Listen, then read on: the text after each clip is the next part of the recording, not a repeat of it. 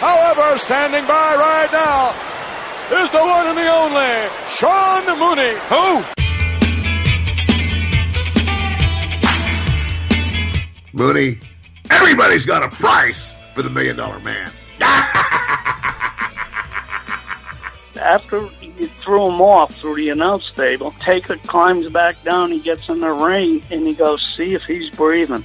Right before I called 911, I thought she'd fallen asleep. Kind of shook her a little bit to, to wake her up, and she did not respond. I don't know, go down to my go to my grave testifying or whatever, swearing that Davy was not on drugs. If he was on drugs, the way Brett says, how does I mean how great does that make Davy? Are you laughing, Sean? I get off the track here all the time. Did you just laugh, Sean? If they would do a movie about your life, who would you want to play your part?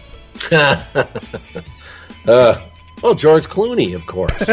Who else could it be?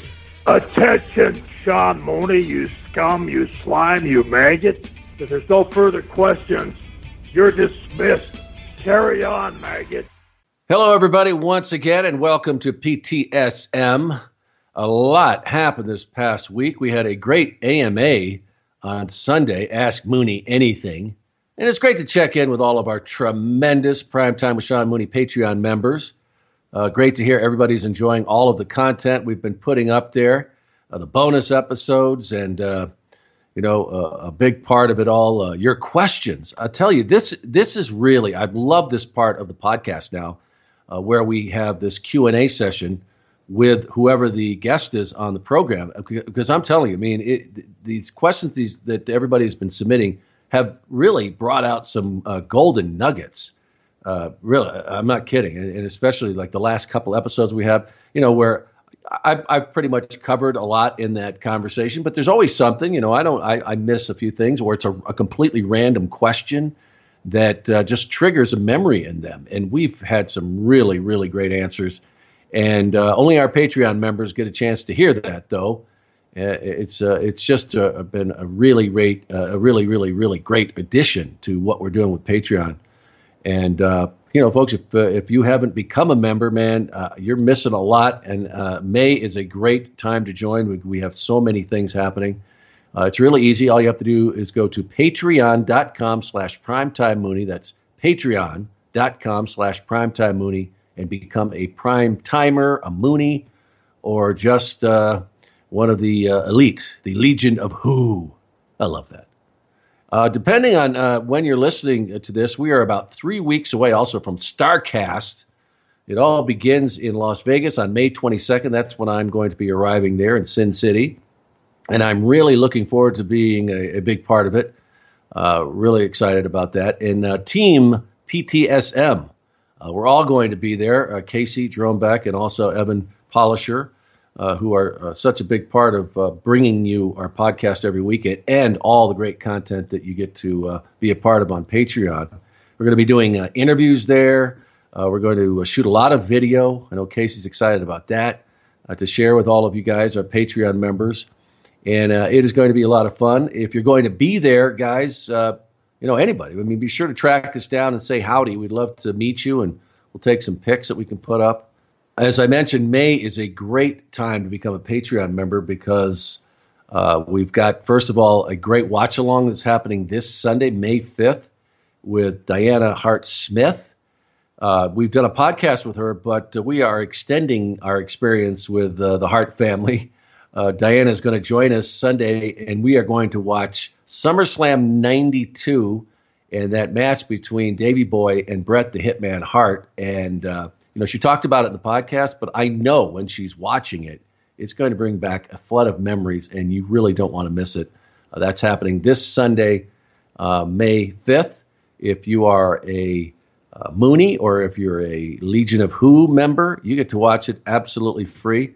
Uh, folks, otherwise, you can join us. Uh, all you have to do is go to primetimemooneylive.com. That's primetimemooneylive.com. Uh, don't miss your chance to be a part of it.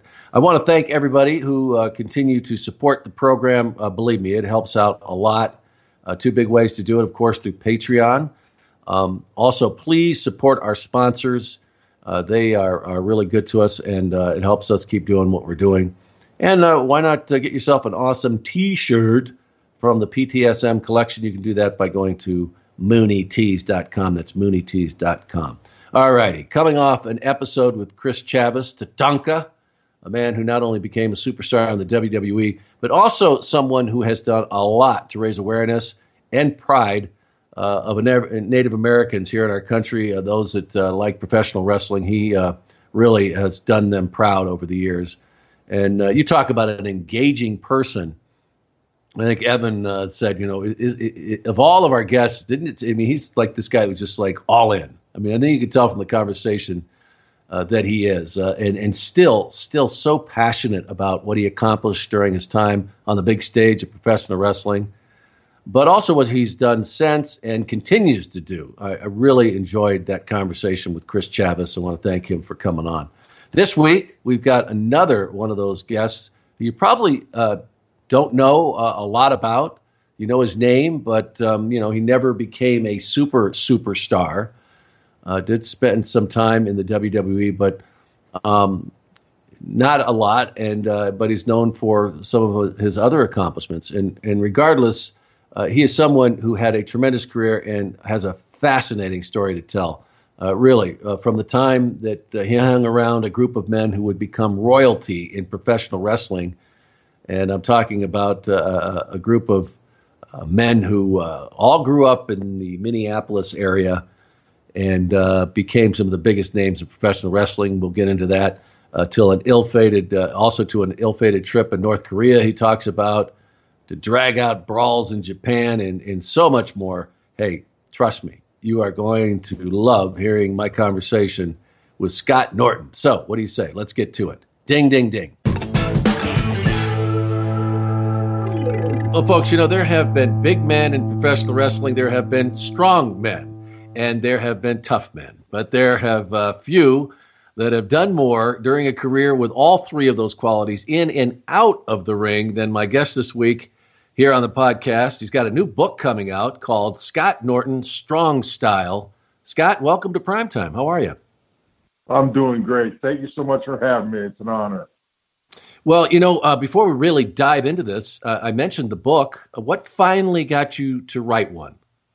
Well, it's just uh, it was my wife's idea uh-huh. years ago, and it was the story goes is me, my wife, and Jeff Farmer, NWO Sting, were on tour yeah. in Japan, and uh, they kept hammering on me about doing a book. Oh. And I says, I'm the last guy to do a book. And then they just keep telling me about this, you know, this story here, this story here. And you know, I've I've I've done some crazy ass stuff in my life, and I've you know, I, I uh, was a professional arm wrestler first, and that was a wild run for a long time, and and I went into my professional wrestling career, and I had success at the highest level at both. Yeah. And it, it's just, uh, you know, they talked me into it, and then once I did it, I wasn't all in at the start of it either. I mean, it was it was it was kind of crazy, man. I mean, it's hard to talk for me to talk about myself. Uh-huh. But after we got going after a while and it started coming together, it was just, it was awesome. I really enjoyed doing it. Uh, me and Adam Randis, the author, he's he's an absolutely was is amazing. He's a, turned out to be a tremendous friend, and uh, he did a great job on my book. And uh, it's a great story. I mean, when you explain yourself and your life mm to somebody and and it doesn't seem that exciting but when a great author gets a hold of it a writer and puts it in the words and and it's so much better. And the thing about it is that everybody that reads it re, has read my book mm-hmm. they say scott it's like you're telling the story to me. It's like you're reading it to me. This you know adam is amazing. And i says i'm telling you man. I mean i was so fortunate to uh for the connection with him, and it just it's been a wild ride, man. It's uh, it's turned out to really be worth it. It's been a long, hard road. It took a long, you know, seven years to get this book done, but uh, it's it's worth it. It's been it's and it's really getting fun now. Mm. You know, we got the pre-sale for the special edition out right now, and then I'm releasing it in Las Vegas at uh, the big match on May 25th, Hmm. and uh, you know, I'm just I'm fired up. Yeah, that's fantastic. And uh, you mentioned that uh, I, I'm referring to Starcast and um, Double or Nothing in, in Las Vegas, and that is going to be a great event. I'm going to be there as well. Um, and, and a lot of folks excited about hearing this story, uh, Scott, and I, and probably even before you know, as you got into, there's probably a lot of things you just maybe even forgot along the way, and then uh, you know, uh, Oh. we're able to relive a lot of those stories. But Well, uh, I mean, that is true. I mean, and Yeah. that's what's so wonderful about it and awesome because you get to, you know, me and Rick Rude have a history that goes so far back in my arm wrestling career. Hmm. To, you know, we're seventh seventh grade kids. You know, arm wrestling in the cafeteria for ice cream sandwiches.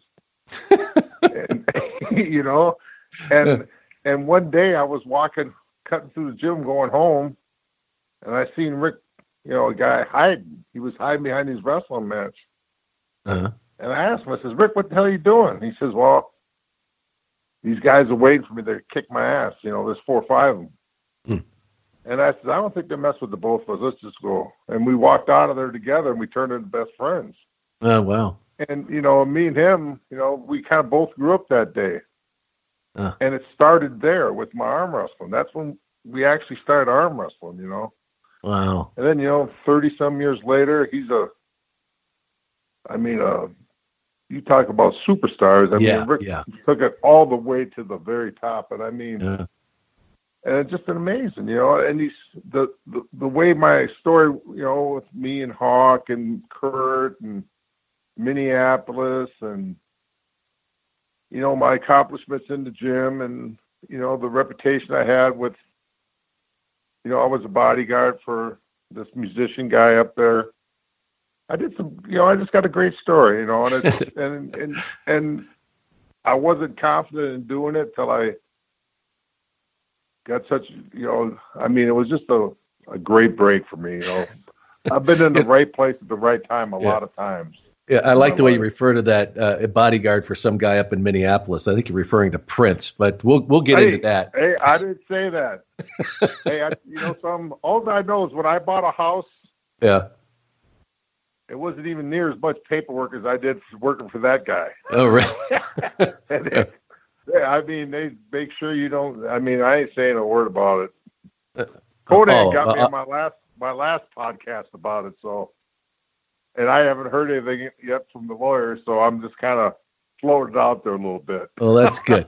um, yeah, and I, I will ask you about that. But um, you mentioned Rick Rude, and uh, we talk about Minneapolis, and it, it, it's just it's incredible to me when you hear the story of like how this all laid out because um, it was a, a hotbed for professional wrestling, and th- and that made some sense because Verne Gagne was was based there with AWA. But when you think about it, and and people, you know, I've had many guys on the podcast, many that went to Robbinsdale uh, High School, but you, you think about the people that were there at that time who became these incredible, some of the, I mean, the the best professional wrestlers in history, uh, many of them. Um, and, and you mentioned, uh, you know, mentioned Hawk, Mike Hegstrand, and, and then also there was Joe Laurinaitis was there, Curt Hennig, Oh. uh, and these were just like were these just your you know high school guys that you knew? I mean, it's just amazing. to- yeah, I mean, and, and and you know when you when you look back at that, and Yeah. you just sit there and you go, you know, we you know we were big guys, so you know Yeah. the drinking age wasn't you know you had to wait till you're 21 up there then, you know, but we all got in the bars, we all Yeah. you know we were, you know, and they knew it, and they let us in these places, and I mean, but you look around and you see, you know, Curt, then like Brad Rheingans is, it was involved with the group at some of these places we're at. Barry Barry Darsow, Yep. John Nord, Wayne Yeah. Bloom, Mike Enos, uh, Krusher Krishnoff or whatever, Al Blake. Yeah. I mean Scott Si- Simpson, Joe. Then you go, you know, Hawk, Rude, Curt. it's Yeah, it's it really it's just amazing, and I and I I know you went to Henry, Uh, but Yeah. I, I mean, explain to me kind of were they were they, was it were they rival high schools and then you Oh, guys yeah. played sports, so that's how you got to know them. How did No, we the- didn't you know? play sports against them. We duked it out with them. Me and Hawk, me and Hawk went to, to Minneapolis Henry, Yeah. and the rest of those guys either went to Robbinsdale or Cooper, Uh-huh. which is there's two high schools next to the north side of Minneapolis. We're in the Minneapolis district. Those guys were the cake eaters out in the suburbs. They had it easy. We we were we were in the blue collar. Right. Yeah. You know, I'm just kidding. Yeah, I know. But, I know uh, you're ripping. Oh, I mean, those guys were just as they had. They're, I mean, Minneapolis is a different place to grow up, but Yeah. you know. And then me and Rick, Rick was going to, to junior high school with me. Yeah. Then, as we went into high school, his parents moved to Robbinsdale. Then he went to Robbinsdale. Uh-huh. So, but I mean, uh, yeah, we just, you know, we had a little rivalry with those guys, and we were friends, and it's, uh, it's a wow, it's crazy, it's just Yeah. nuts. I mean, you know, I remember Masa Saito coming up to me one time in the locker room. About four years when I was in the business in Japan into my career, mm-hmm. and he walks up, he goes, and I'm sitting there and I'm talking with I think Brad, Brad Armstrong. He goes, Scott. I says, Yeah, Masa. He says, I need a Minnesota boy, preferably hmm. Minnesota boy, six foot two, 240, 250 pounds, good worker. Hmm. You find me. I said, Oh yeah, they're just hanging on trees up there, Masa. Yeah. Yeah. But his mind, he says, just go get me one and bring him back. you know, I mean, I, you know, it's just the way it is, you know. And Yeah. I mean, you know, he spent a lot of time up there. Masa's, you know, another person that, Yeah. within my. Yeah. yeah, he's an amazing person. Yeah. So when you guys are are growing up, and like you said, you were all big guys. Did you start uh, hanging out, lifting, and then uh, and I I don't know, did you guys all bounce together at these clubs? How did you guys get Yeah. close? How did that that uh, that Well, union? me and form? Hawk were, me and Hawk were just like high school buds. I mean, Mike, you can't find a more loyal friend Yeah. Yeah. than Mike. And you know, Yeah. Rick was just like that too. He was very Mhm. loyal. I mean, he it didn't matter. He'd stay. You know, it just didn't matter. But me and Hawk, Hawk and me, you know, I was his big buddy. You know, I mean, Nords can do this. Nords, you know, Mike would. He, he was so he was so proud of you. Hmm. And I mean, he was just the best. And we started, you know, hitting the gym. Everybody bounced at the Grandma B's bar, a, a bar called Grandma B's, Yep. which is Yeah. a hell of a chapter in the book. and I mean, we we had a we had a main event staff, brother. I mean, we had Rude, Barry Darsow, John Nord, Joe Laurinaitis, Hawk, my, uh, you know, I wasn't even busy. Hawk and myself, Wayne Bloom. I mean, it was just nuts. Yeah. And I mean, you know, this place had eight, nine bounces a night. It was a two floor big, you know, we, it was nicknamed Punch Palace. And believe me, nobody got out of line there either. That, that stuff. There wasn't much sucked. trouble. I mean, what do you pick your poison? You know, I mean, Yeah, no kidding. and uh, God, I mean, that was a hell of a joint to work at. Yeah. And we had a blast there. And Tony Benacasa was the best guy in the world to work for. I mean, he ran like a mob joint, man. I mean, he would take us to the market barbecue after after you know probably about two two thirty in the morning, and I mean, the spreads. It was it, it- looked like you know the Flintstone steaks out there, and the ribs. I mean, I'm serious. And I mean, it was just you know, and he just take care of you, and he was, Yeah. he was he was the greatest guy to work for. And I mean, back then, he was paying the boys way more than any other place Uh-huh. out there. You know, because he knew that he, you know, you know when Hawk and Joe took off the way they did, and Curt, Curt never bounced. Curt wasn't in part of that deal. Yeah. Curt was already you know, he wasn't Mr. Perfect, but he was he was AWA and he was rolling, brother. Yeah. yeah. And everybody was so proud of those guys, man. When we're you know, and it just you know it's a it's crazy that I didn't start the business when everybody else did, but it, I wasn't ready for it. I'm it worked out for me so much better to wait till I got done doing my arm wrestling, getting getting all the crazy crap out of the way. You know, mm-hmm. was a little wild. well, so these guys, uh, as we mentioned, you know, uh, uh, Mike and, and, Joe Laurinaitis and Curt, and, and they they kind of ended up going uh, into the world of professional wrestling. Uh, you took another path with the arm wrestling, and how did that get serious? Uh, where were you just did it start where I don't know, you know, you'd be at a bar or something, and somebody would say, "Hey, you know, arm wrestle," or, no, or and then how did that happen? Well, what happened is when I was just 18 years old, mm-hmm. I was working with my dad's concrete crew, Norton Sons, uh-huh. and you know we're just you know hardworking guys. I was out there working my dad when I was 12 years old, swinging a 16, 20 pound sledgehammer and wheeling, you know, just doing what I could, you know. And I mean, we got strong big time. And I mean, mm-hmm. my family, both my brothers are powerhouses, and we and I started arm wrestling with Rick, you know, in high school or junior high school. So there's this big tournament down at this bar called Moby Dick's downtown at Hennepin Avenue. And I heard about it, you know, it was advertised everywhere.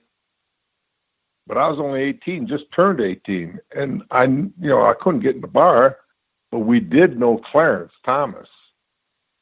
No, it wasn't Clarence Thomas, Clarence Kramer, Clarence Kramer. Mm-hmm. And he was a the dude had a rep downtown. He's a big time. You know, he had, he had a rep. He was a badass guy. And uh, they had this arm tournament, and I went and I got in. You know, Clarence let me in the bar, and I entered the tournament. And uh, as a matter of fact, I arm wrestled Clarence for the the championship that night. Yeah. And there was a lot of big fellas in there, you know, and I mean, I just blew them away. I mean, just it was it just started right there. I mean, I I flashed everybody within. I mean, nobody even lasted a second. I probably had about eight nine matches. So, anyways, a guy named Steve Hill, who was associated with Ed White from the Minnesota Vikings, who was the NFL Arm Wrestling Championship, had a tournament at the state fair called the Five State Championship, and that wasn't until August. This was June. Yeah. But they told me to go to the state championship and then, you know, hit the upper Midwest. So I went state championship, did the same thing. Went to upper Midwest championship, did the same thing, just blew everybody away. And that was a two day tournament, there's a lot of guys. So next thing you know, I'm on my way to Las Vegas to World Championships in, in September. And nobody's even gotten close to me. And uh heck, I thought I was go in there and just blow it away, you know. Yeah. I went, I went 0 2. I got my ass handed to me, and I, you know, it was just that's where I hit the wall, you know. But I uh-huh. enjoyed it, so yeah. I started staying with it.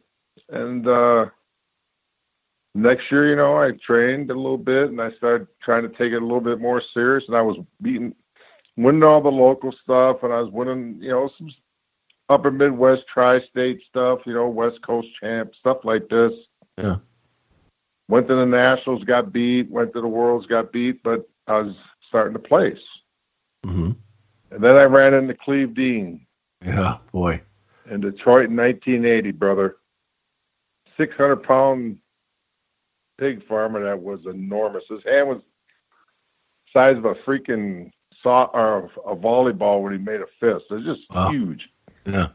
And uh, I pulled him that day, and he beat me pretty easily. I mean, real easy.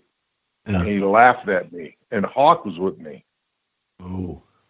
And Hawk said, "You, you know, he got mad, and I was pissed." And mm. uh, I came through the back door of the losers bracket, won all my matches, and I got him again in the final. And he beat me again, did it again. Uh-huh. And man, I was pissed. And I, I mean, Hockey, Hawk says, you got to start taking this serious. And I'm serious. Mike was all over me. You know, you can't let this happen to us. We can't go. home and tell anybody about this, you know. Right, right. And uh, I, I mean, I started training, and I mean, I started really concentrating on beating Cleve. It just he pissed me off, and I mean, it really put a lit a fire under my ass, you know. It took me six years, and I kept getting closer and closer, and uh, finally, you know, the big one, the most legendary tournament we ever had in this sport. I just blew him away, man. I mean, it was just freaking awesome. You know, so And is there? just- Yeah, but Scott, is there real a, a real science to this? Because not only, I mean, of course, you were incredibly strong, but you is there more uh, to it than that? I mean, you, you said you had to Well, you train, know- and I imagine it was more than just getting stronger because you know Cleve Dean was this guy who was just was just a huge, enormous human being. But is what, what is the science behind it? I mean, there's more to it than well, just being you know, strong. the, to me, that's the way I did it. I mean, nobody's ever beat me that wasn't better than me that day. Mhm. You know what I mean? I never got out Yeah. technique on the table. Never. Mhm. If you got if you could power through me and beat me, you powered through me and beat me. When I got to to Vegas and when I that two year period, the greatest arm wrestlers in the world, I was toying with them. Mm. They were trying absolutely everything with me, Mm. and I was playing with them. I would, I and I mean that. You know, they consider him the greatest arm wrestler of all time, Johnny Brzenk. Huh. And I toyed with him. I toyed with Johnny, and he has every. He can hook, roll, top roll, side pressure. He could do everything he wants, but he couldn't do it to me because I was so strong. None of it worked. Oh wow! So arm wrestling to me was sheer power, and I had a a start that was it was like a an explosion, man. I mean, it was I was violent on the table. I mean, and you know, I just Cleve was so big and his hand was so powerful, he could stop me. Nobody else could at that time. Uh-huh. And then, you know, I just kept training, kept power. You know, I mean, I was going nuts in the gym. And I got so strong that he couldn't he couldn't handle my initial blast. And I mean, I just blew him right out. Wow! And then, you know, it was my time. And Yeah. but I, you know, there's a lot of guys they sit there and it's it's arm wrestling's at a great place right now. There's so many tournaments that's on TV, and you hear these guys and they're talking about the side pressure and all these different.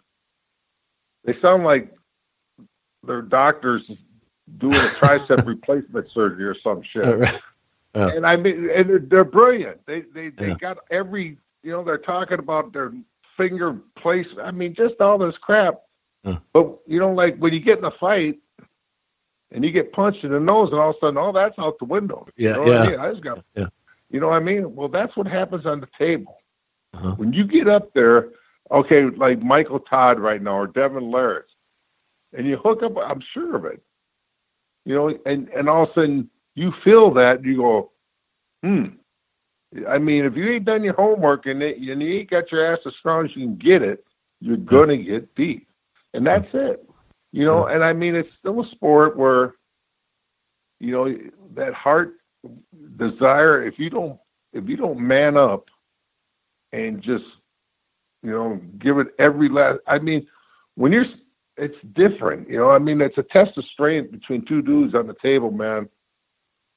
That it's hard to explain the rush and the feeling you get, and respect. I mean, you know, I never disrespected guys on the table. I didn't show them up. I just, you know, I blew guys out, and I tried to be as cool about it as I could. And everything, you know, I didn't hmm you know, and it's a respect deal. And there's something about it that's it's awesome. You know, I mean, it just it was a great sport. I loved it, and it was something Yeah. that really worked for me, and and it was.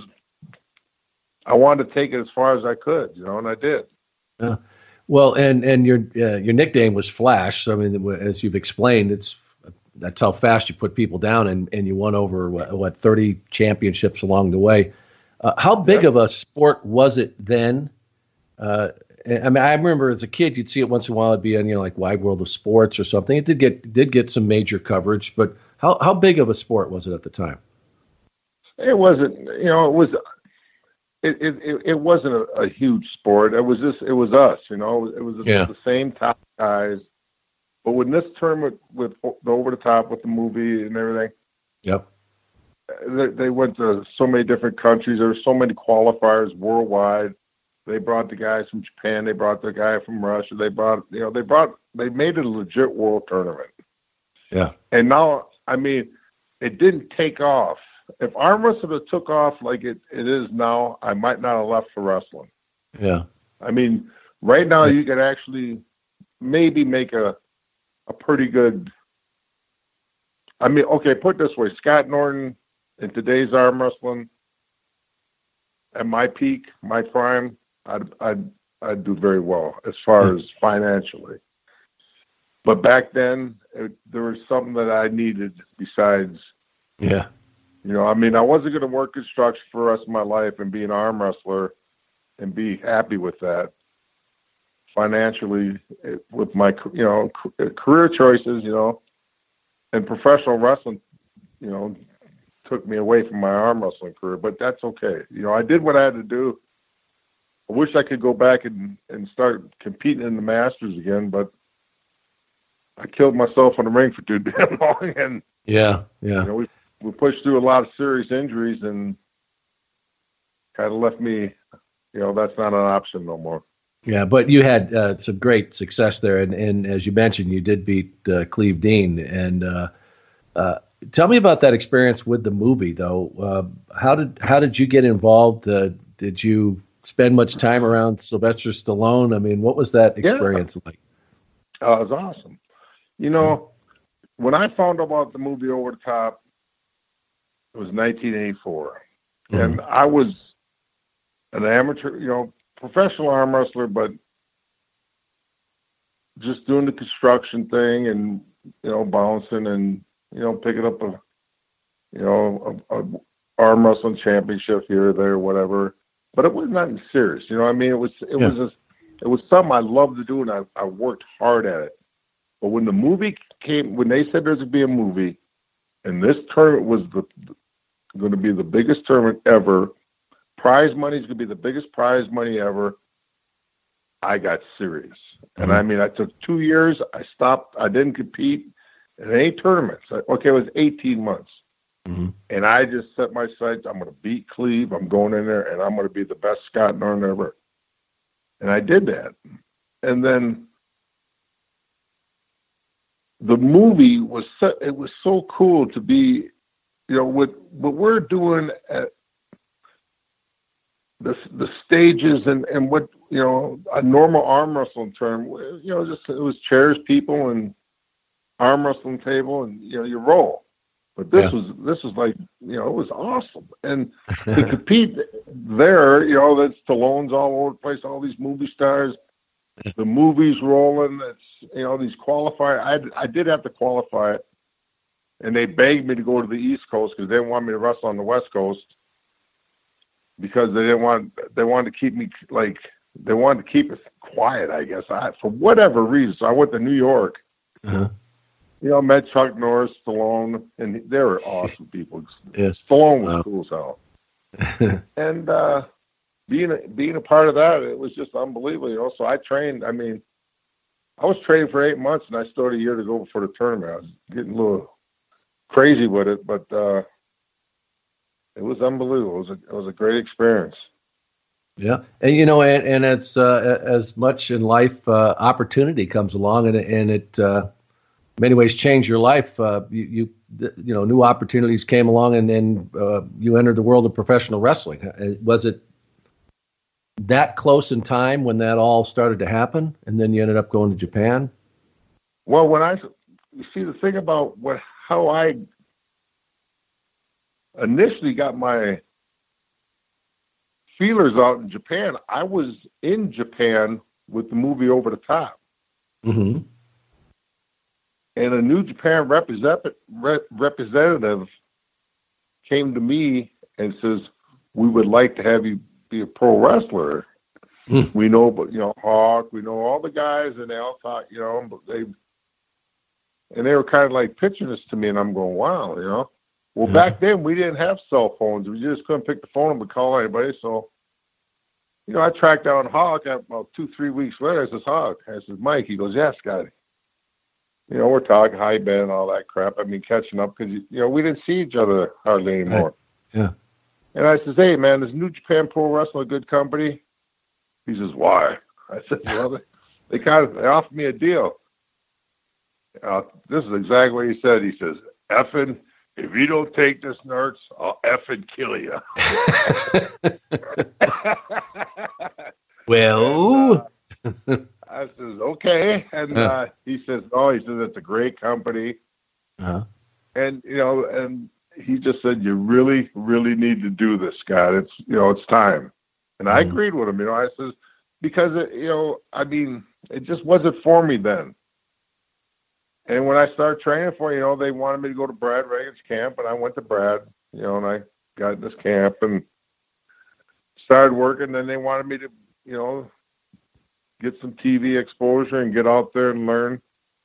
It was, you know, work. So I did, you know, and I ended up starting with AWA for a short period of time, and then uh, had a couple other things. I ended up going up. I don't know if you ever heard of the Tony Condello tour up in Canada in Winnipeg. I'm sure you have. Yeah. Have you heard Yeah. about that? Hell, no, that, no. Oh, this is this is it's unbelievable. It's Really? crazy. What? Yeah, it's it's a Hey. six eight week tour, uh-huh. and you ride around in a school bus that's got the ring truck in it. but you go. Have you ever seen Ice Road Truckers? Oh yeah, yeah, yeah, absolutely. Well, they drive the same damn roads to these Indian refugees up there, and they only can do it in the middle of winter. Yeah. It's they're all frozen. Yeah, right. So I, I did that, and that that's a whole chapter in the book that's unbelievable. It's a great chapter. I, was, I mean, this is funny. Some crazy shit. So I did that tour. That I ended up in Portland with Don Owens, and about eight months in Portland, you know, they got a tape. I sent them a tape, and they said, "Yep, you're ready." We, you know, we they brought me in, and they kept their promise, and it was awesome. You know, Masa Saito was, and what a great company to work for, man. Yeah, yeah, and I know he became a, a great mentor for you. But uh, you, you you started. I mean, what were you around twenty nine? I think at this point, or twenty eight when you when Yeah, this yeah. happened. So I mean, you were already probably in pretty good shape still, from what uh, you know Jack done. was monster. But how? What was it like to to make that transition into that world? I mean, was it? Did you pick it right up, or or did it take you a while? No, I, I, you know, I mean, I'm, I was a very athletic guy. Could, uh, I could move. I was quick on my feet. Uh, going through camp, I, I, I felt that I picked it up. You know, I mean, I had some technique. You know, you got. I don't know how to put it, but you know, the only thing that I had to worry about was was hurting somebody. To be honest with you, Uh. because I was a big guy that could move around quick, and you know, I mean, uh, I was pretty physical at it. Be a little uh, stiff, a little snug. Yeah, more, more than a little. You see, Did you hurt uh, a few along the way? Uh, not, not- one, but not bad. Nothing. Yeah. No, I mean, I never put nobody out. yeah, I you got live. No. I, I, you know, I mean, one time I was wrestling Al Madril in Portland, Hmm. and I could have swore he said uh, clothesline, and he said hip toss, and I just took his head off. Oh, gee. And I went to pick him up. He says, "Don't touch me." I says, "What?" It was like red start. Don't touch me. And he's and he actually counted himself out and left. so stuff like that. No, but Yeah. when I went, It's a to learning perfect. experience, right? It's got a learning experience. Absolutely. no, and you know, it was just, you know, I- it came very easy to me. Mhm. Pro wrestling. I mean, you know, let's face it. I, I'm not the the most technical wrestler of all time. You know, I was a very physical wrestler that, you know, hardcore style, and we, you know, that's why New Japan was so perfect for me. And I mean, my first match in, in New Japan, my partner was Brad Rheingans and uh, Bad News. Uh, uh, good name. Big Bad News Brown. Uh, Yeah, yeah. And uh, we were going against Riki Choshu. He was IWGP champ. And uh, and Kinski, they're the tag champs. And Masa is telling me in the locker room, he says, when you hit somebody, if you don't knock them out, I'm going to be pissed. I'm going, what? Everything they've been hiding from me, worried about me doing in the States, now they want me to come out here 100% and just go off. Huh. And uh, I did. And I mean, for, I mean, I had Hase and Kinski out cold and almost in that match. And Choshu was like, he was looking for a place to he wanted out. A good reason. But yeah, it was it was pretty wild. Yeah, but that was a different uh, style over there. Uh, did you enjoy that experience? That uh, uh, working for Masa and uh, that group over there, and how was it different than what uh, people here in the United States would understand? You know, in a sense that they, that's a very different crowd, and uh, Uh, they like their monsters. Yeah, they did. But the the crowds it wasn't that they're that different. They were just they didn't respond right away like they do here in the States. So you thought you weren't doing something right sometimes. Yeah. And but once you get rolling, they're just they're every bit as good as they are in the States and uh it was awesome working in Japan. As far as, you know, they expected a stronger style because of New Japan Pro Wrestling, Strong Style, King of Sports, Inoki. It was uh that was what they expected of you. And it was just it was all right. You know, they when I started, you know, going off in that match, they were Hattori, great debut, beautiful. You know, I was like being in a freaking the Gladiator movie for crying out loud. Yeah, I mean, it, honest, I'm telling you, it was just a whole Yeah, other world. yeah, they're like shoot And, uh. It and you know, it's you know, I came out of a, you know, I mean, an atmosphere where we were pretty wild guys. You know, I mean, it was all right for you know, and I remember you know for about two years, just you know, it, we toned it down. I started getting to know everybody, and I mean, you know, when we did TV matches, it was balls out. We were just going off. But you know, the house shows you started lightening up and everything. Then eventually, Moss come out about two years after I started. He says, "Okay, now take it easy a little bit." I'm going, "All right," because I needed it back because I was out. Yeah, They worked yeah, I gotta 30 imagine years, that that took a big toll. It, it, it kill. I mean, because I'm telling you something. The Japanese wrestlers got more pride. They will come back at you no matter what. Mm. They can't match up with you, but they'll come back at you. you know, the give and take kind of deal. It gets. It was. It was for real, man. I mean, there's a lot of, a lot of tight work for a while. And, then I know you worked with Meng, uh, as uh, most of the uh, professional wrestlers know him. I mean, uh, the the, uh, the World Wrestling Federation (WWE) uh, audience know him as Haku, but um, you worked with him over there. Tell me about what he was like at that time and the reputation he had. Oh man. Here here's how me and Meng we worked a tag match right before we left WCW to go to Japan. It was Meng and Arn against me and Kevin Sullivan. Mhm. And we're working in Cincinnati and me and Meng did a spot where it was pretty wild. I mean, we we're just the big tackle spots. And we got to this chop spot at the end. And I'll tell you something, we just chopped the living daylights out of each other. I mean, they were Oh. just violent. Oh. So that night, Meng come up to me, he says, You big silverback, he says, he, we used to call each other silverbacks. and uh, he says, I don't know what it is about. He says, but you bring the you bring the animal out of me. so we did that spot that night. Arn Anderson and Kevin were just like they're just blown away because I mean, it was wild. I mean, it was big, huge tackle spots, and it was everything. We did five minutes opening spot that was it was enough for the whole damn match. But we kept doing it every night and every night for three months, three weeks, and three days in Japan. And I'll tell you, Meng, I love Meng. He's one of yeah. my best friends in this business. Yeah. He's one of the kindest,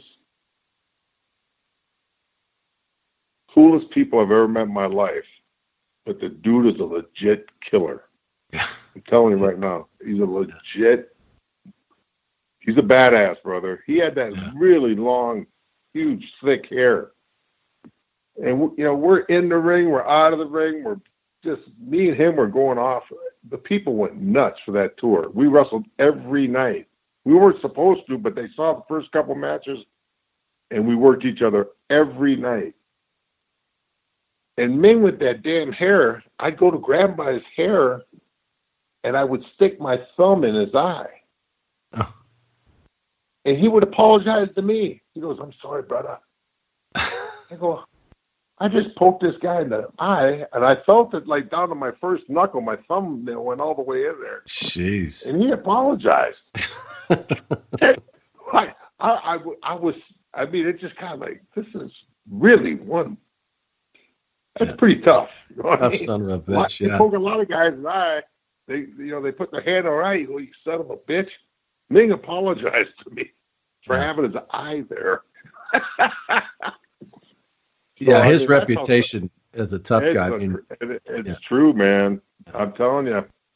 And you know, we went at it, and the last day, we're in the locker room, and you know, a lot of guys shave their chest and their arms and everything. I wasn't one of those guys, you know. Mm-hmm. And I put my singlet on that night for the last match. And when I put my singlet on, my hand brushed across my chest, and the hair fell off my chest. And, just, and I went, "What the hell?" And so I just kind of swiped my hand across my chest, and all the hair's falling off. And then all of a sudden, I look at my chest, and it's like a yellowish green color. I'm going, "What Jeez. the hell?" Yeah. And I says, "Man, look at this." He goes, "Brother, you, you better go see doctor." he actually killed all the hair in my chest for a while. all those chops. yeah, I was. I mean, I was. I, they put me on penicillin. They got me, you know, antibiotics and everything. I mean, and I mean, he was. You know, we rocketed him. There's a picture of he and I where we came together on a tackle spot one time, and the sweat just went flying like 12 feet in the air. It was just awesome. Yeah and uh, yeah, he was he was a perfect opponent for me in Japan, and I love that dude, man. He's one of the best people on this planet. Yeah, and everybody feels the same way about Meng. I mean, he is one of the most beloved guys in our sport, and I mean, it's and he deserves to be. He's an awesome dude. Yeah. Oh, and he's passing it on now too. I, I saw him last year at uh, Starcast, and he had a, a bunch of these younger uh, fellows with him that were coming up in the business, and he was, you know, training them and uh, Islanders, you know, that. Uh, yep. And he's all passing it on, kids, and they, yeah, yeah. And they all carry themselves so professionally. Yep, exactly. It's awesome. It's yeah. awesome to see it, and I mean he he he's he really brings these guys up right. Yeah. You know, it's funny you mentioned that, Scott, because I remember when we were we were in this uh, the green room area when and when he came in with the, the with the boys here with the guys that were with him, and they all came over and you know shook everyone's hand, and it just brought me back to I remember the days when you'd go into a locker room, and you know you'd go to every single person there because they're helping put food on your table, basically. Sure. And it did. It took me back. It's funny you mentioned that how uh, you know how he's passed that with with these guys and how respectful they are of the business, and it was Oh, really it was just awesome to see. You know, I I just ran into Meng in Long Island, or is it Long Island? Is there a Long Island in California? Is it Long Island? Yeah.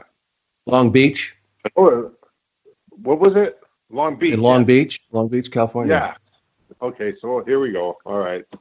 Maybe hit me one time too many, but anyway. Yeah.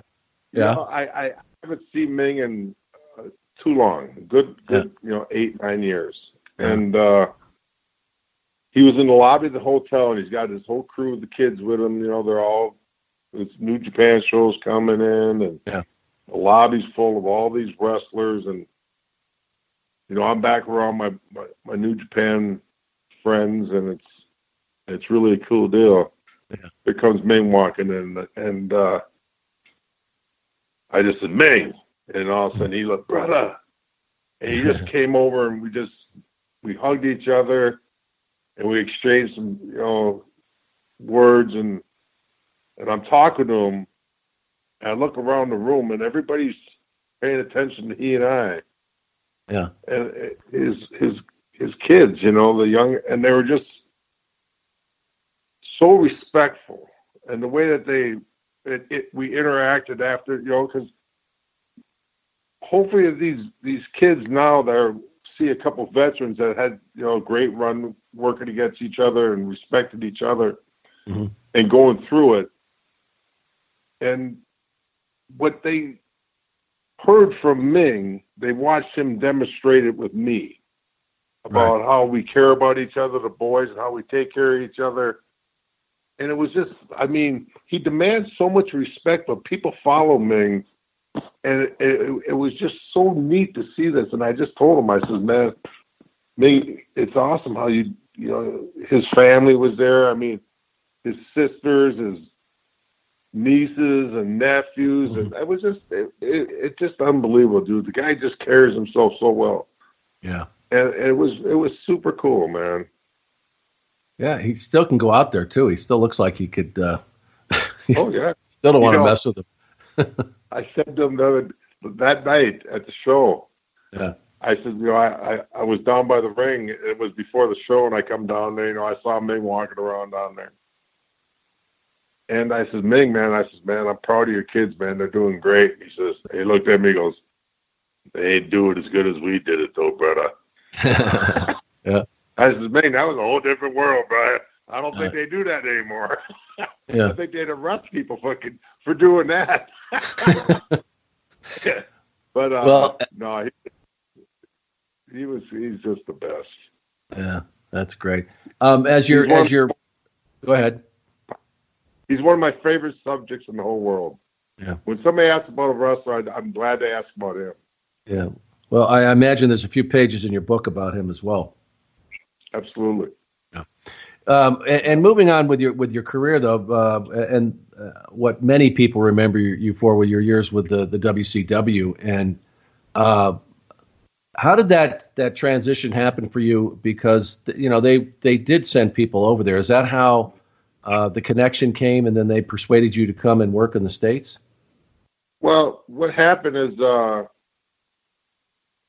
New Japan. They when once they get you get you you know started to get you over where the fans are really starting to come with you and they Yeah. they get rolling. They like to send you away for a year or two. Uh-huh. They do it to all their guys. Yeah. and uh, they, but they, you know, typically didn't do it with the American guys, but they were, they had different plans with me. hmm I was kind of like accepted as as a not a gaijin wrestler, but as a you know one of the, what one of their native guys. You know what I'm saying? Mhm. Me and Benoit had that that title with New Japan. Uh-huh. They just they knew that we would have done anything to stay in the ring, worked our asses off in the ring, and they knew that we're all in with New Japan. Mm-hmm. But they asked me to see if you can get some work and go get more seasoning and learn. You come right back, you know, new, uh, Masa and I believe, you know, Masa. So just about that time, New York called Mhm. and they wanted to give me a tryout. I don't, you know, somebody they got out there somehow. You know that New Japan was letting me. So I went to, you know, I went. Vince flew me into New Jersey there or whatever the heck it was, and uh, I interviewed with him, Uh-huh.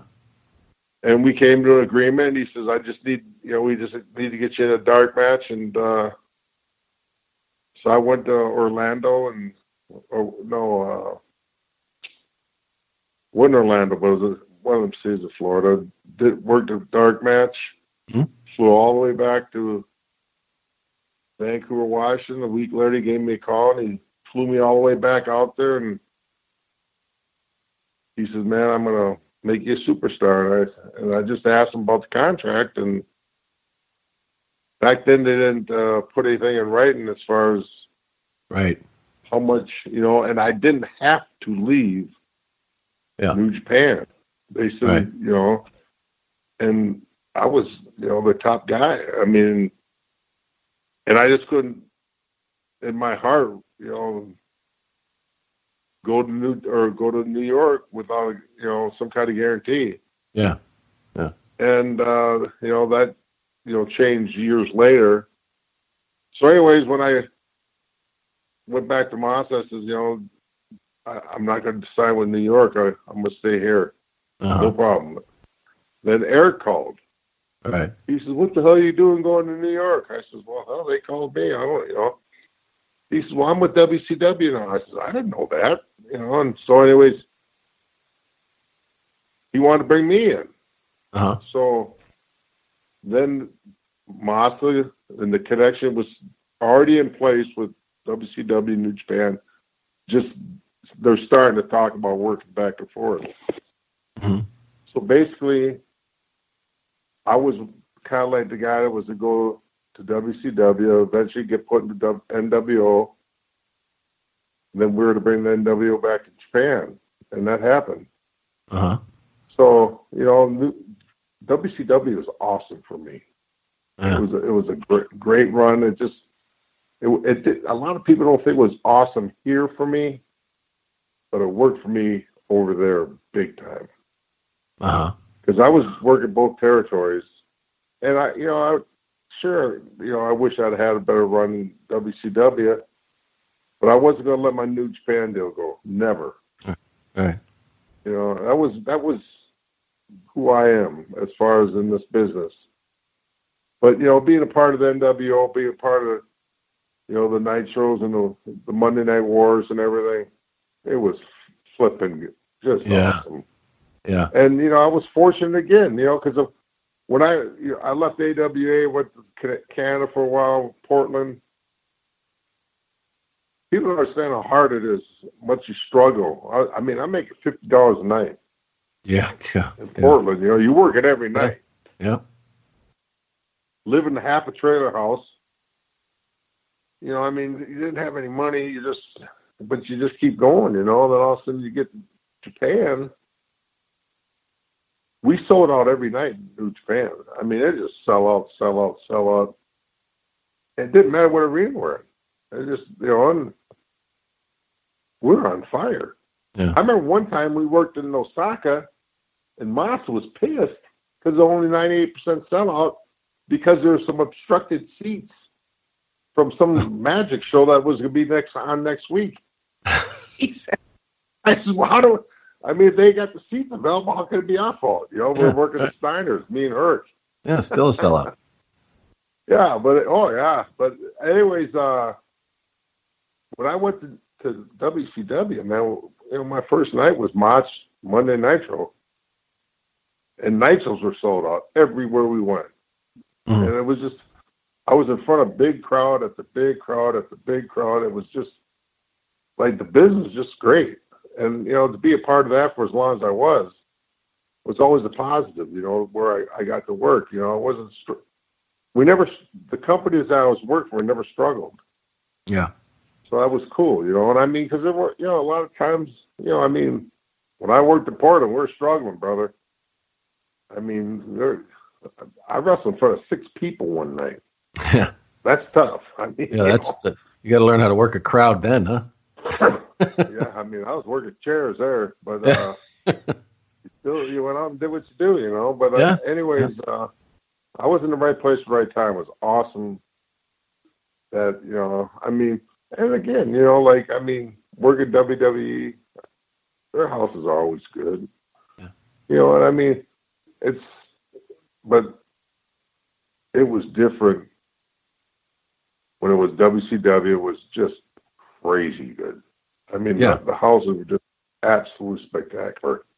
New Japan, they were just awesome. And I mean, we sold the Budokan out like boom, five minutes. I mean, it was just, it was great. You know, I mean, and uh, you know, you know, I'm not saying I was one that sold them out. Uh, The the people, the crew, the crew, everybody, you know, the office I, I worked for, is you know, I mean, it was just top of the line. Was, and I was very fortunate to be part of all two of them. You know, two of the really, really good ones. Yeah, and you mentioned the, the timing, and and to have been a part of that, the, the Monday Night Wars, and, and have seen what was going on there. What was it like? Uh, not just from uh, you know uh, an entertainer's viewpoint, but the atmosphere of that and what was going on. Uh, you know, it was week to week. It was just, it really was. It really was a war. Uh, Oh, and, be a part of that, what was that experience like for you? That was awesome. I mean, Kevin Nash was the greatest, brother. He wanted to beat that so bad. It was just, he was killing them. And, uh, you know, Kevin's just the greatest guy in the locker room, anyways. I mean, just a riot. But, Yeah. Yeah. You know, we kept an eye on them. They had our show on in their locker room. We know that. And we had theirs on in our locker room. And, you know, then, of course, you, like when you're in the ring and they're, you you try to find out who you're opposite of at that point in time and who did better. Right. And you know, it was just uh, you know, then Kevin would you know, Eric really didn't do it, but Kevin would always say, "Okay, our numbers are this and theirs are that." Mhm. And you know, the next week we're coming up, you know, you know, the next thing you know, we're a couple points ahead of him, or three, you know, and he's just, I mean, he's on top of it like a, it was like a sports book with him, you know. Yeah. And it was it was great, you know. I didn't, he's a, he's a really Kevin's got a great sense of humor and he's funny and it was just, but you know, and, and me, you know, I just I was kind of happy we're both doing good. You know what I mean? Yeah, yeah. It was it was just, it was our you know I mean of course I want you want to work for the best company and be you know number one and everything. But I had never. I mean, Kevin wanted it. I mean, it was crazy. Yeah. And you know, and then you know, I mean, God, you know, when Hogan and Paul Nash and Yep. Eric Steiner brother, you know, everybody, some of these deals we did in the ring, this place is just vibrating. Yeah. It was unbelievable. I mean, you got to be out there. I mean, it's just, I mean, you know, Hogan turning flipped this business on its ear. I mean, they, Yeah. they, it, it was absolutely insane. And it was just, you know, it was cool being there. I remember Marcus says, "Can you feel that?" And I go, "What?" He says, and he just he, know, Marcus, he would always talk to you. Yeah. I says, "What do you mean?" He says, "Are you buzzing?" And I go, "What the hell are you talking about?" He says, "I can feel my body; it's buzzing. The- It's so loud." And I go, "Yeah, I'm buzzing." but it, it was actually like it was like that. You know what I mean? It was just, Yeah. it was it was great, man. It was Well, it was really good for the be business. Yeah, it was good for the business all the way around, and, and you guys are all competitors anyway. So, I mean, I think that Oh, that's we're we're missing that that uh, that that that really helped, uh, you know, catapult the business to heights it had never seen before, as far as people, you know, audiences, and uh, it really was a, an incredible time. yeah, it was it was the cool. I mean, I was so fortunate to be a part of that, and and, and you know, the NWO was just out of hand. It was, it's just it was just awesome, and you know, we, when we took it to Japan. I mean, it, it just took off like a rocket. I mean, mm-hmm. not a lot of fans understand how big it was in Japan. Yeah. I when I would go to when I first started working in Japan, when I'd go for a tour, I get off the plane and I do a little press conference. You know, there'd be two, three reporters there. Yeah. When I when we came to Japan with the NWO, we did a press conference and there was it was like 100 150 Wow. whole- really?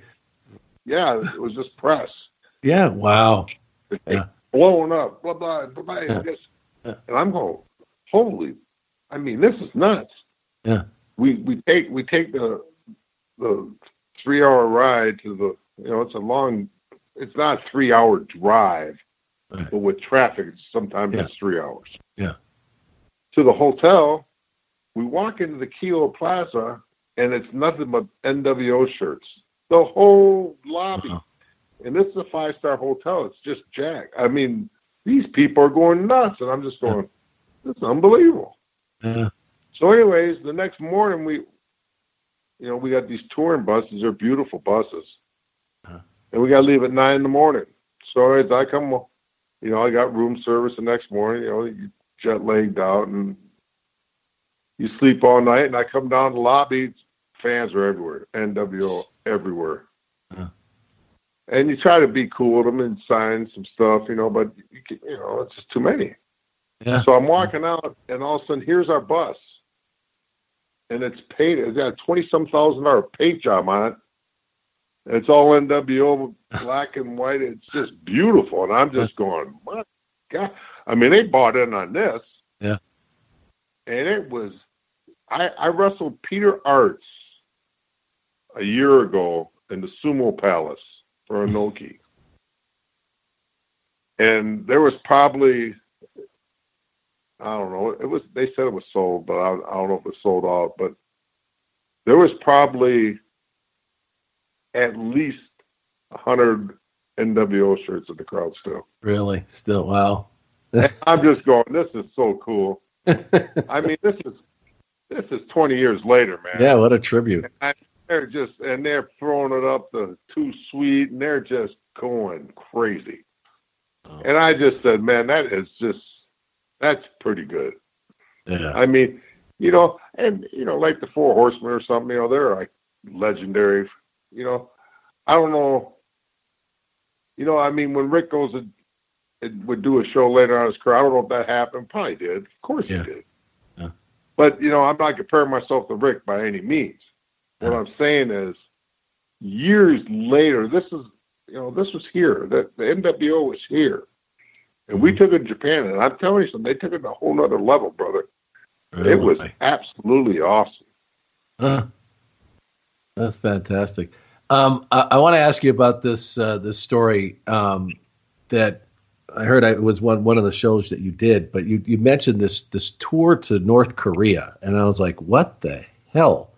Uh, can you give us? I, I, imagine it's in the book, but whatever you could tell me about it, because I was just fascinated listening. I'm like, I, I got to hear more. Uh, tell it us. was awesome. I yeah, mean, what did, how did that story? How did that happen? When was it? And who was along? well, it was 1995. Yeah. It was New Japan and WCW did a combined show over there. Yeah. Inoki was, you know, the guy's crazy, man. He's the greatest guy. He's Yeah. the most over professional wrestler I've ever seen in my life. Oh. He's just, he's a phenom. And the Japanese people love this guy. And I mean, and he's, you know, he fought Muhammad Ali. That, met, you know, when Ali was the champ and, you know, he wrestled Ali and he, Wild Water Sports and whole nine yards. And he, he did some, you know, Inoki's very, very popular guy, Mm. especially in Japan, of course. He had this thing about a friendship tour in North Korea. Hmm. and he put it together, and I mean, uh, you know, Rikidozan's from North Korea was pretty much introduced J- pro wrestling to Japan. And uh, one day we're in the locker room, and Sal come up to me. Says, "End of this tour, we go to North Korea." I says, "What?" Yeah. "Yeah, North Korea." Huh? Really? And I go, and I started thinking, I'm going, North Korea's got. I mean, you know, I was, young guy back then. I didn't really know what was going on, you know, and I just mm-hmm. thought, all right, you know, I mean, I mm-hmm. trust Moss with anything. Yeah. And then Mo, uh, Choshu and, and a couple of the Japanese boys, Tenzan and Kojima, they're freaking out. North Korea, hmm. you know, they want to kill us. I says, what? Mm-hmm. And so yeah, I started learning more about it, and you know, communists, and we haven't been there since the Korean War and all this Yeah. crap, and we had no idea what we were expecting. Then Muhammad Ali was involved, and that was cool as hell. Yeah. So you know, I started, you know, I started to feel better about it. I mean, because they're not gonna mess with this guy, right? Yeah. And then Ric Flair, you know, was one of the guys, and Hawk got to go, and Benoit, and Steiner brothers, and we got a pretty much our whole crew besides the Yeah. Korean wrestlers, because we had some Korean wrestlers that would they'd have killed them if they'd got there. and serious. Yeah. And so, Wow. anyways, when we get to North, you know, we take a bullet train up to uh, Nagoya, and then we're to catch the flight to North Korea. They sent a plane from North Korea to pick us up. Uh-huh. This plane, when I mean, to say it was held together by duct tape would probably give it too much. oh my God. I mean, this damn thing was a relic, and it, I mean, it was rattling there. I'm going, why are we even Jeez. doing? I mean, and you know, we're flying along, and you know, I mean, there's so many stories. uh, The plane ride before and everything. Interaction with Muhammad Ali was just phenomenal. Yeah. But the thing that happened in North Korea, with with pertaining to myself, was when they wouldn't let us call home Yeah. and I just was married. I just got married, and my wife, you know, I mean, I haven't talked to her, and I, you know, I just left Japan right to North Korea. I mean, so finally, after three days, I finally kept trying to call, but the elevator was broke. I had to run down these stairs seven floors or go down the basement, give their operator the telephone number. They'd ring your room. So I'd have to beat my, you know, run all the way upstairs. By the time I could hear the phone ringing down my room, by the time I, op- when I opened the door up, the phone stopped ringing. Oh, jeez. And I did this every day, three, four times a day. So finally, three days, I make it. And I get my wi- my wife's on the phone. She's madder than hell at me. Uh, uh. She accused me of going out partying and not you know, kind of North Korea. relationship. I said, Tammy, I said, you don't understand. She is mad as, as you know, she's hot. And I says, Tammy, you don't understand what's going on here. And she just, I mean, she let me have it. I says, and all I said, I says, you don't know what kind of shithole this is. Oh, The boy. phone went click. And I went, she hung up on me. I can't believe it. She hung up on me.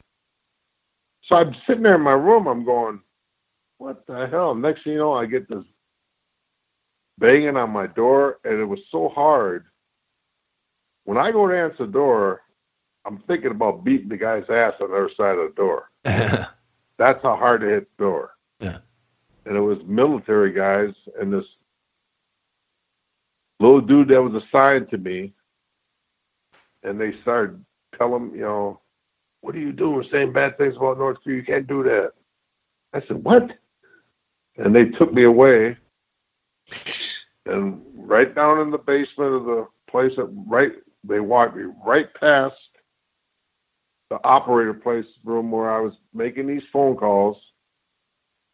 It was like an under underground tunnel. And they brought me and put me in a room. And to tell you that I thought I was done, Yeah. I thought it was over. Wow. They were so mad at me, it was unbelievable. And this ain't even this is just a little bit of the story. And I mean it was crazy. And uh it is you know, the, the shows and everything that happened there was I mean, I'm glad I did it now, but man, I'll tell you what, what they put Ric Flair through is absolutely insane. What they wanted him to say and the speech there they like wanted him to propaganda, they were what they Yeah, I was. Ric was losing it. I had Ric didn't get more than ten feet away from me or the Steiner brothers the whole time. I mean, he thought we're he thought they were to kill us, and you know, mm-hmm. I at one point in time I did too. And you know, the shows, you know, there are 195,000 people at these outdoor shows. It's just, um, you know, crowd was amazing. The crowd size, they they were mad because we weren't killing each other. I mean, they wanted people dead. it was just different. But you know, I mean, I could, I could tell you more, but you know, it's in the book, and it's a, it's, you know, Eric Bischoff did a tweet the other day. He says, "You really want the real story? What happened in North Korea? You, you, you need to read this guy's book." And I'm telling you, it's in there. And uh yeah, it was crazy. Yeah. But it was, you know, we did it, you know, and it was cool. You know, we did. You know, I got the I got to work a main event first night with Hashimoto for 195,000 people. You know, and I just, you know, I was basically five six years into the business, and Hmm. you know, I I never thought I'd wrestle in front of you know anything like that. And you know, there's a lot of things that happen throughout your career and, and certain kind of surprise you. Know, I mean, uh, you, you know, I mean, me and Hawk worked in a, in a Tokyo Dome one time, Mhm. and uh, you know, seventy-seven thousand people sold out show. Jeez. Here's me, my high school partner, buddy, Yeah. Wow. best friend, and we're out there trading paint like a couple madmen. And we did this double clothesline spot where we just about killed each other. And I mean, we panned out, we laid out on the mat, and Hattori, when we hit each other, he went, "Oh my god!" And he started counting. He goes, "One, are you okay?" you know, he's doing the ten guy. Yeah, yeah, yeah. And I'm laying there, and Hawk's laying there, and he he's pointing one way, I'm pointing the other way, and I just remember my chest going up and down, and I know I got a concussion. Just the, you know, I mean, I'm just knocked, and all of a sudden Hawk goes, "Hey, Nordy," and I says, "Yeah, Mike." He goes, "Could you imagine how much I would have hurt if we didn't eat, didn't love each other so much?" and here's two guys went to high school together Yeah. laying in the middle of the ring in front of seventy some thousand people, and we just got this, you know, this little pause for a minute. And we're just Oh, that's we're just talking back and forth. It was unbelievable, you know. what I mean, it's just it's crazy what this, you know, the experiences in the business and things that you think about, or you know, experience, you know, and. uh you know, I never thought I'd wrestle in front of 195,000 people. I never thought I'd meet Muhammad Ali. Yeah. None of that stuff, you know. But we it all made that happen, you know. I mean, like I was, it was awesome, you know, just meeting Stallone, and then not just meeting Stallone. Stallone was a great dude. It was cool Yeah. as hell. But you know, it, all these, we're pretty lucky. Yeah, no kidding. You uh so what can you tell me about that guy in Minneapolis that you were a bodyguard for? and then the Purple Rain tours. Super cool dude, man. I mean, Really? uh, I've- always told this story about we were on the road one time and uh, in Philadelphia, and there, you know, he had a couple different teams of bodyguards, and sometimes you're off, sometimes you're not. Mhm. My crew was on, or the crew I worked with was on, and uh, he went to a barbecue joint, and at this barbecue joint, uh, there was about 15 people in our party, and it was, you know, he he would buy the whole restaurant. So he, nobody's in the restaurant. You just go with, with you know, Prince, his guys, whatever. And it was like that. So, anyways, uh, we're in there, and you know, we're just it's a normal, you know, you just go in there to eat and just, you know, I'm working, but I'm not. So, anyways, uh, I noticed the kitchen staff was just going crazy. I mean, there, it, there was eight, ten people back there, cooks, and they're just, I mean, and I'm just going, what the heck are they? I mean, we got 15 people here, and they're making. I said, they got bring enough food out here for. I mean, good night. Look at this place, you know, because we got to move around. We got to be, you know.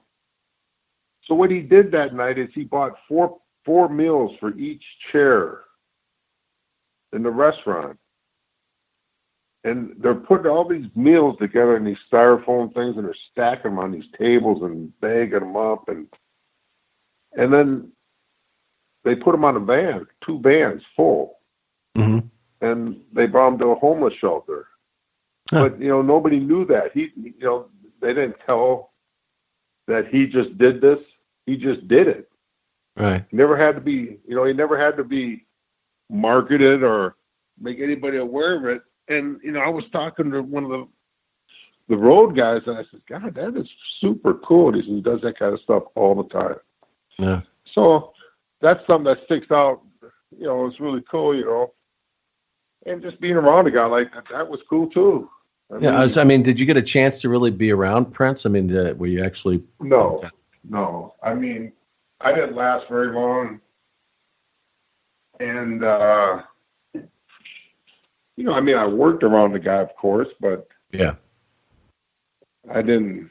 You know, I, I, it's different because it, that's that time. It's so busy. Things are. It's just, and you know,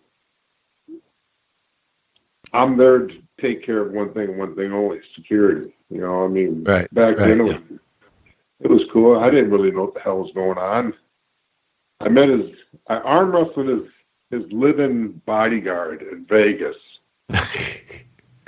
and he his name is Chick. He's this big giant guy with long hair, and I about tore his arm off. I hurt him actually on the table. He couldn't believe I, you know. And then we're talking. He says, "You're from Minneapolis," and he offered me a job right then and there. so that's how that happened, you know. And next thing you know, I'm, I, you know, I'm working for him. So, but there's a lot of things that I can't talk about or I won't. I, I really didn't put it in my book because, you know, if they find out about a podcast like this, uh, they're, Yeah. that, you know, they're going to be that crazy about it. That's all right. Yeah, no, no, no, But no I mean, worries I at all. signed enough. I signed enough paperwork. Uh, matter of fact, I brought it up to a lawyer. I says, "Can I do this?" He says, "I'd, I'd Yeah. advise against it." You know, because I remember like after I working for him, and then when my arm wrestling career started taking off, and I'd get interviewed in Minneapolis, and I was on a Twin Cities TV show one time and uh, made mention of it. Yeah. His lawyers contacted me, and Really? uh, they, they, they, yeah, they got, they were pissed, Huh. and they, they reminded me of the fact that I signed all these confidential paperwork and everything, and uh, you know, don't push it. And I said, okay. Yeah, no kidding. You know, I mean, every, uh, all my buddies in the bar and everything. I mean, uh, Sky, really, you've been an, an awesome guest, and and folks, uh, I, I think you can hear it in, in his voice. He put everything into this book, and and uh, and it- it's incredibly inspirational and a tribute to your friends, which is really awesome too. Uh, once again, and there, there's no dots in here. I hope it's just scottflashnorton.com. Yep. Okay, folks, Yep. uh, ch- check it out. And Scott, I'm looking forward to seeing you in Vegas. Uh, we'll we'll definitely catch up there. But thank you so much for being a guest on Prime Time. Hey, uh, thank you. And uh, it sure,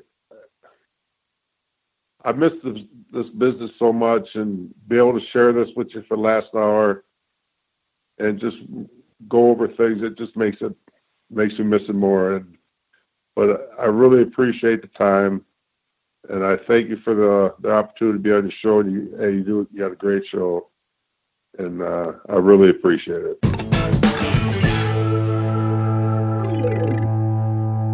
Well, no question. Scott Norton left us wanting more. And uh, can you imagine, though, uh, two kids from Minnesota? I'm going back to that story uh, uh, of him and Hawk laying in the middle of a ring in, in the Tokyo Dome in front of thousands and thousands of people after having just knocked each other's heads off and looking at uh, each other and and uh, Hawk saying, hey, "Good thing we love each other, brother."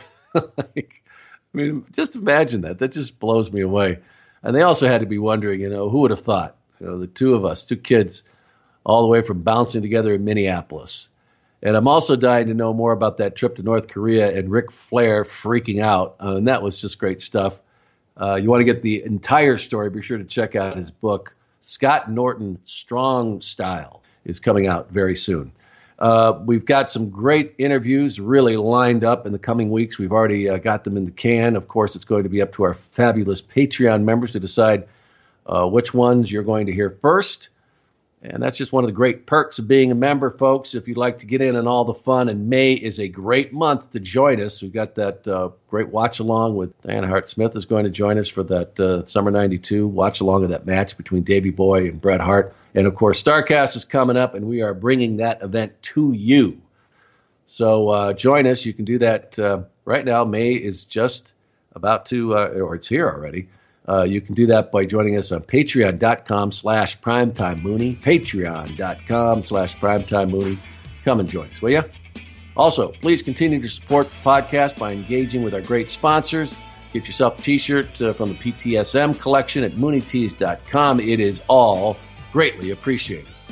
Till next time, thanks for listening, everybody. I am Sean Mooney, and I am out.